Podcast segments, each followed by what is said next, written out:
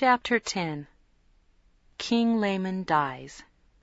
His people are wild and ferocious and believe in false traditions. Zeniff and his people prevail against them. And it came to pass that we again began to establish the kingdom, and we again began to possess the land in peace. And I caused that there should be weapons of war made of every kind, that thereby I might have weapons for my people against the time the Lamanites should come up again to war against my people. And I set guards round about the land, that the Lamanites might not come upon us again unawares, and destroy us. And thus I did guard my people and my flocks, and keep them from falling into the hands of our enemies.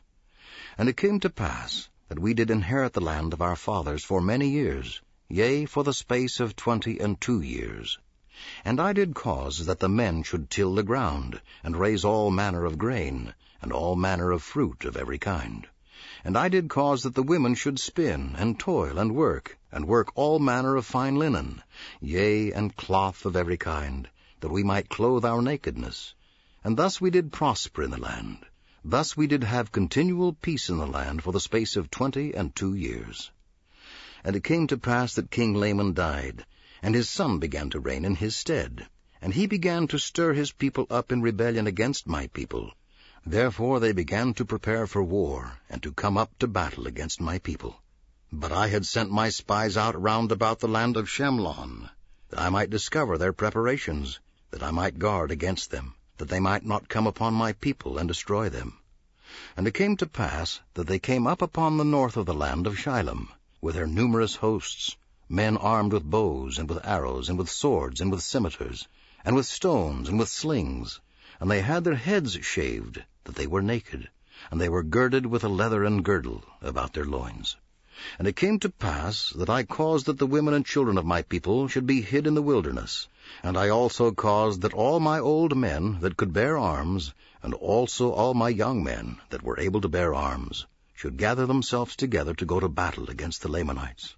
And I did place them in their ranks, every man according to his age.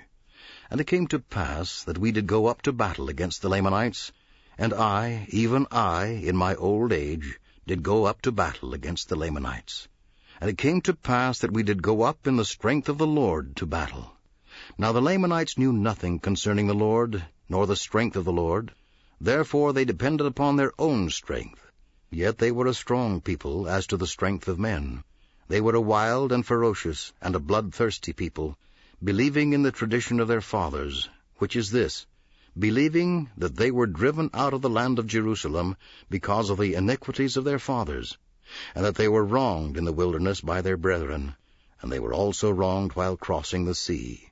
And again, that they were wronged while in the land of their first inheritance, after they had crossed the sea, and all this because that Nephi was more faithful in keeping the commandments of the Lord.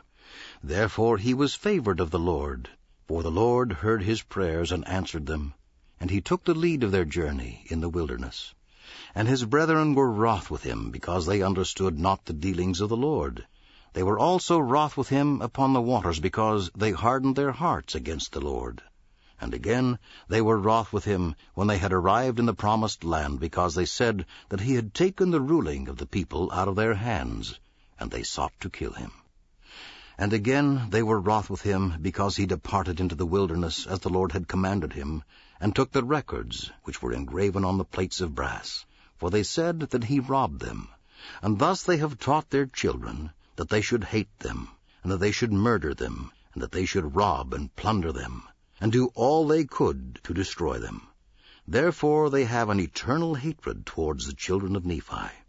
For this very cause has King Laman, by his cunning and lying craftiness, and his fair promises, deceived me, that I have brought this my people up into this land, that they may destroy them. Yea, and we have suffered these many years in the land.